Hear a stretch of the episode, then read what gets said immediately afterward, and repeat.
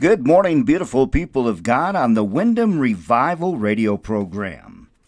Blessed are the peacemakers, Matthews 5 9. That is the scripture the Lord gave me as we go to Windom for Windom Revival 2017 coming up here on November 10th and 11th at the Bark, 5 p.m. to 9 p.m., both nights. You can read more about the revival in the Cottonwood County Citizen, the Windom newspaper. Dave wrote an excellent article, a great description of what this revival is all about. It's in this past week's Citizen. Make sure and get your copy and read it. You can also go to fggam.org for more information on the Windom Revival 2017. You know, as we grow in the Lord, and we submit ourselves to the Lord, He grows us up. He grows us up spiritually. We learn not to do things that we've done, you know, in the past, like, you know, maybe shouting or being angry, doing things we shouldn't do. I know I've grown so much in my Lord and I want to grow more. And we've all done things that we just don't want to do again, right? Have you ever heard of this writing called The Train? Darlene Queering of Mountain Lake, Minnesota, my dear friend who helps us with the revival, uh, posted this years ago. I think back in, what, about three, four years ago? And then a friend uh, sent it again to me today. Her husband kept it.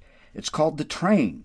At birth, we boarded the train and met our parents, and we believe they will always travel on our side.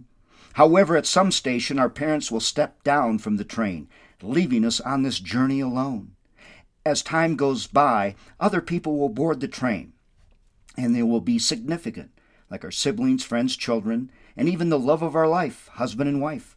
Many will step down and leave a permanent vacuum. Others will go so unnoticed that they don't realize they vacated their seats. This train ride will be full of joy, sorrow, fantasy, expectations, hellos, goodbyes, and farewells. Success consists of having a good relationship with all passengers requiring that we give the best of ourselves.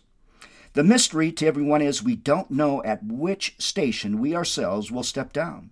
So we must live in the best way. Love, forgive, oh yes, forgive, and offer the best of who we are. It is important to do this because when the time comes for us to step down and leave our seat empty, we should leave behind beautiful memories for those who will continue to travel on the train of life. I wish you a joyful journey on the train of life. Reap success and give lots of love.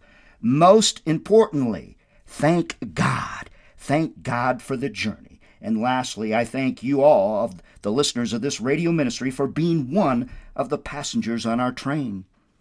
Leaving it all behind after years of counting out coins, writing out customs receipts and collecting Roman taxes from his Jewish countrymen, Matthew finally heard an offer he could not refuse. Follow me, Jesus said to him. At the sound of those words, Matthew left everything behind and got up and began to follow him. You'll find that in Luke 5 27 28. Notice the words Luke uses to emphasize Matthew's call into ministry. He tells us that Matthew left everything the money, his connections within the Roman government, and all the powerful positions he held. He left it all except, praise God, his gift of accurate recording. Yes. Now, that is the story of Matthew. What is your story? What will your story be? Will it be one of loving like Jesus loves? Will you be a peacemaker? Listen, I've grown up in the Lord. He has corrected me, He has shaped me. I want to even learn more, more of the ways of our Lord, more of the ways of the Lord. I'm going to be sharing more about this during the Windom Revival in November 10th and 11th at the Bark and Windom, both nights, Friday and Saturday, 5 to 9 p.m. We just praise God for this opportunity to come and show the love of Jesus and for you accepting us to come. Please pray for us. Pray for everyone being uh, coming to help with this revival. And read Dave's article in this past week's Windom newspaper, the Cottonwood County Citizen. Dave is such a tremendous godly writer. We thank the Lord for him. I'm Pastor Dewey Modia for God's Glory Alone Ministry. We now pray that you will be in church this day. We love you all very much.